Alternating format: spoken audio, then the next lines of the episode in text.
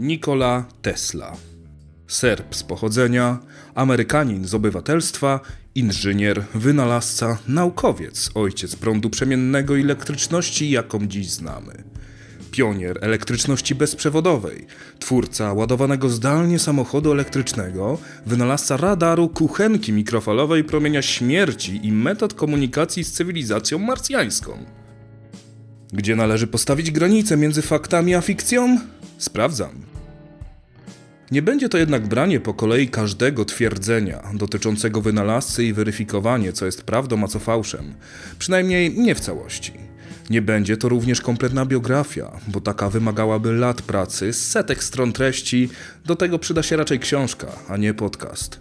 Skupię się raczej na tym, co faktycznie się stało, co było istotne dla całej historii oraz co zostało znadinterpretowane, do czego dopisano czary mary, a przede wszystkim dlaczego legendy powstały. Jeśli zaś ciekawi Cię właśnie rozbijanie tematu punkt po punkcie, w opisie odcinka znajdziesz odnośnik z artykułem, który to robi. Zatem lecimy. Wzlot i upadek. Tymi słowami najprościej można opisać całą historię Nikoli Tesli. Obsesje szarpały jego umysłem, lecz skutecznie potrafił przekuwać to w pożądaną w swojej działalności cechę. Swego rodzaju mimowolny upór, który wymagał na nim drobiazgowe wykończenie rozwiązania problemu, który przyszedł mu do głowy. Nie szło to jednak w parze z bardziej przyziemnymi, życiowymi umiejętnościami. Obsesyjna fascynacja wybranymi zagadnieniami utrudniała mu naukę w szkołach. Dodatkowo, zamiast poświęcać się nauce, wpadł w szpony uzależnienia od hazardu i przeszedł załamanie nerwowe jako młody człowiek. Czerwcu 1884 roku wypłynął do Nowego Jorku z czterema centami w kieszeni i listem polecającym do Edisona od swojego pracodawcy. List ten miał brzmieć: Mój drogi Edisonie, znam dwóch wielkich ludzi i ty jesteś jednym z nich. Drugim jest ten młodzieniec. Edison miał wówczas stworzony zalążek elektryfikacji Manhattanu i zaproponował Tesli, by ten zwiększył wydajność jego silników na prąd stały. Po kilku miesiącach serbski wynalazca wykonał zadanie, lecz Edison odmówił wypłacenia wynagrodzenia. Ich drogi gwałtownie się rozeszły. Nie minęło wiele czasu jednak, aż Tesla znalazł inwestora, Western Union Company, który dostrzegł w jego wizji prądu zmiennego, cóż, potencjał. Niedaleko biura Edisona powstała placówka, w której w rękach Nikoli Tesli rodziła się elektryczność, jaką dziś mamy w domach. Jego honorarium zaś miało być procentem od energii sprzedanej przez jego pracodawcę, co spokojnie mogłoby uczynić serbskiego imigranta najbogatszym człowiekiem na świecie. Szybko jednak wzrastający gigant energetyczny zdał sobie sprawę z tego, jak bardzo niekorzystny dla niego był ten kontrakt i błagał Tesla o możliwość renegocjacji warunków. Tesla, wdzięczny i prosty człowiek, przystał na tę propozycję. Koniecznym jest jednak zaznaczyć, że tak zwana wojna między prądem stałym a zmiennym była jedynie wynalazkiem ówczesnej prasy. Elektryfikacja, głównie zakładów pracy, dopiero raczkowała. Była również niezwykle kosztowna. Edison i Tesla nie darzyli się ani sympatią, ani szczególnym szacunkiem, jak to bywa wówczas, gdy spotykają się dwie silne, ekscentryczne osobowości. Jednak rynek był niezwykle chłonny, zaś dla pionierów elektryfikacji samobójstwem byłoby angażowanie się w jakąkolwiek wojnę. Główną przyczyną zwycięstwa prądu zmiennego było to, że system o niego oparty dużo lepiej się skaluje. Jedna stacja potrafi zasilić więcej odbiorców, lepiej sobie też radzi z długościami przewodów. W efekcie rozwój standardu był tańszy, a w konsekwencji szybszy. Warto też zaznaczyć, że mówiąc o tej rzekomej wojnie, na scenie było dużo więcej postaci niż tylko Tesla i Edison, ale to byłby temat na osobną rozmowę. Wróćmy zatem do meritum. Praca nad elektryfikacją była jedynie maleńkim fragmentem działalności wynalazcy w tym czasie.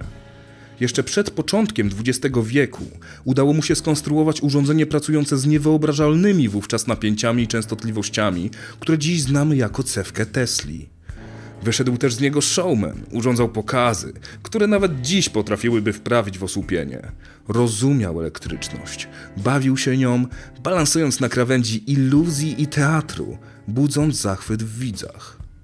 Z tychże pokazów zaś mogło się zrodzić kilka mitów, jak choćby mało popularna historia o tym, jakoby Tesla posiadał jakiś magiczny pręt, którym mógł czerpać prąd bezpośrednio z powierzchni Ziemi czy też z powietrza. Cóż, ciekaw jestem, czy za kilkadziesiąt lat ktokolwiek będzie na poważnie myślał o tym, jak David Copperfield potrafił latać czy czytać w myślach? Oczywiście, na tych pokazach Tesla robił niezły szmal. Rozrywka zawsze była w cenie. A pieniądze lubił bardzo. Wystawne hotele, wyjątkowe restauracje, drogie ubrania, kosztowne bankiety, brylował na salonach i czuł się na nich świetnie. Co więcej, bez wątpienia zasłużył sobie na ten status swoją wiedzą, ciężką pracą, uporem i perfekcjonizmem. Jest to ten fragment jego życia, który z czasem dalej coraz bardziej obrastał w mity. W 1901 roku Nikola Tesla zdobył 150 tysięcy ówczesnych dolarów, którą to kwotę można porównać do dzisiejszych 4,5 miliona zielonych od JP Morgana. JP Morgan miał otrzymać niezłą sumę z patentów dotyczących bezprzewodowego przesyłania energii elektrycznej, które wynalazca miał wytworzyć. Rozpoczęła się budowa legendarnej wieży Wardenclyffe, która została ukończona w czerwcu 1902 roku. Tesla wielokrotnie zwracał się do JP Morgana o kolejne dotacje, ten jednak odmawiał. Inni inwestorzy zaś kładli swoje pieniądze w radiowy system Marconiego, który przynosił szybkie i realne zyski. W 1906 roku wynalazca, straciwszy płynność finansową, zastawił teren wraz z 57-metrową wieżą, by finalnie go utracić w 1915 roku.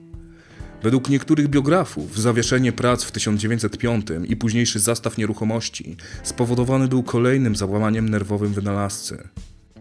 W 1917 nowy właściciel terenu wyburzył konstrukcję, co finalnie zwiększyło wartość gruntu. Jako, że wieża nie była skutecznym urządzeniem, a Tesli nigdy nie udało się wykazać jej skutecznego działania. W późniejszych latach życia obsesje Tesli zaczęły go pożerać. Ogłaszał on, że skonstruował urządzenie do wywoływania trzęsień ziemi lub też promień śmierci, maszynę, która była w stanie strącać samoloty, zabijać ludzi, słowem Wunderwaffe. Niektórzy badacze spekulują, że właśnie to stwierdzenie spowodowało, że FBI skonfiskowało jego notatki po śmierci w 1943 roku, aby upewnić się, że gdy II wojna światowa trwała w najlepsze, tak potężna broń nie trafi w niepowołane ręce. Nie tylko nie znaleziono nic prócz odważnych rysunków rzekomej broni, które swoją drogą dziś są publicznie znane, ale też w miejscu, gdzie miał się znajdować sprawny prototyp broni, odnaleziono jedynie zwykły miernik elektryczny. Oczywiście entuzjaści spisków natychmiast stwierdzą, że FBI kłamało i położyło łapę na sprawnym urządzeniu oraz jego schematach.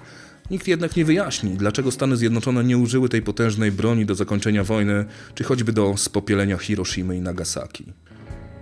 Można spotkać się czasem z opinią, że ostatnie lata jego życia były niczym innym jak odmętami szaleństwa. Choć jest w tym nieco prawdy, to jednak nie możemy pominąć tego, że Nikola Tesla potrzebował inwestorów, którzy przeznaczyliby środki finansowe na jego dalszą pracę, aby jednocześnie mógł zaspokajać swoją pasję. Wynalazki takie jak wehikuł czasu, aparat do fotografowania myśli, samolot antygrawitacyjny mogłyby zainteresować choćby wojsko. Nikola Tesla jednak za bardzo odpłynął w swoich pomysłach, a potencjalni udziałowcy szybko się orientowali, że legendarny wynalazca sprzedaje już tylko obietnice i marzenia sprzeczne z fundamentami fizyki. Mamy jednak całkiem dobrze udokumentowane to, co naprawdę powstało. Publicznie dostępne są również patenty wynalazcy, do których odnośniki znajdziesz w opisie tego odcinka.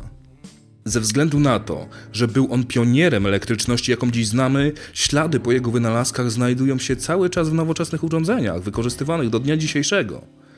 Nie można jednak z czystym sumieniem powiedzieć, że Tesla wynalazł chociażby świetlówkę tylko dlatego, że pojawiają się w jej konstrukcji pomysły, które opisał w swoich pracach. Tak powstają kolejne legendy, a gdyby iść tą drogą, musielibyśmy powiedzieć, że Tesla wynalazł większość cywilizowanego świata, od iPhone'ów po kuchenki indukcyjne. Ale również Nikola Tesla sam, swoją postawą showmana i zaburzeniami obsesyjno-kompulsywnymi zapoczątkował to, że jego życie i działalność zaczęły obrastać w legendy.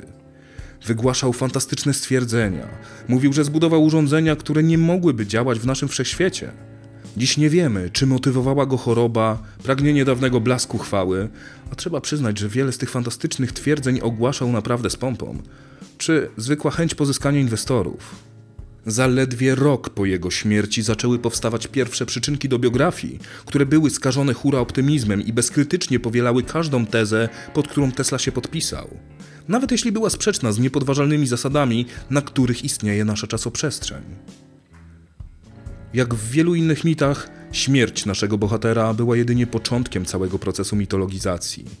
Ciekawym i jednym z najbardziej rozpowszechnionych mitów jest historia samochodu elektrycznego zasilanego z wieży Wardenclyffe.